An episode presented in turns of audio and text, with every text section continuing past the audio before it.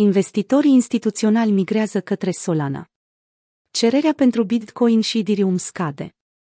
Investitorii instituționali au migrat către Solana, pe măsură ce expunerea lor la Ethereum și Bitcoin a început să scadă.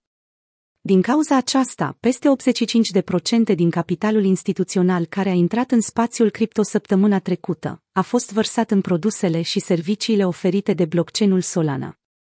Conform ultimei publicații postate astăzi, 14 septembrie, de CoinShares Digital Asset Fund Flows Weekly, produsele oferite de Solana au beneficiat de intrări de capital de aproximativ 50 de milioane de dolari în perioada 6-10 septembrie.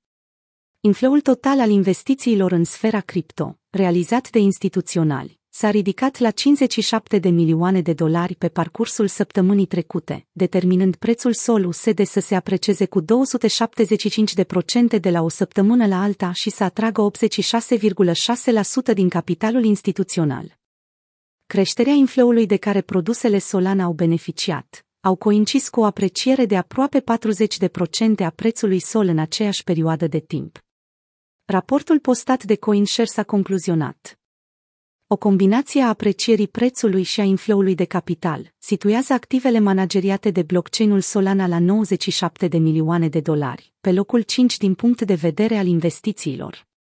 Activele digitale au beneficiat până acum de patru săptămâni consecutive în care cererea investitorilor instituționale a continuat să crească, îndeosebi în piața altcoin, care a depășit apetitul pentru Bitcoin.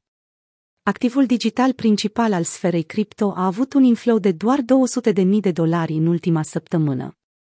De asemenea, investitorii instituționali au și redus din investiții în cazul Ethereum. Aceștia și-au redus expunerea față de criptomoneda de pe locul secund, cu 6,3 milioane de dolari, cauzând o scădere de 10% a prețului.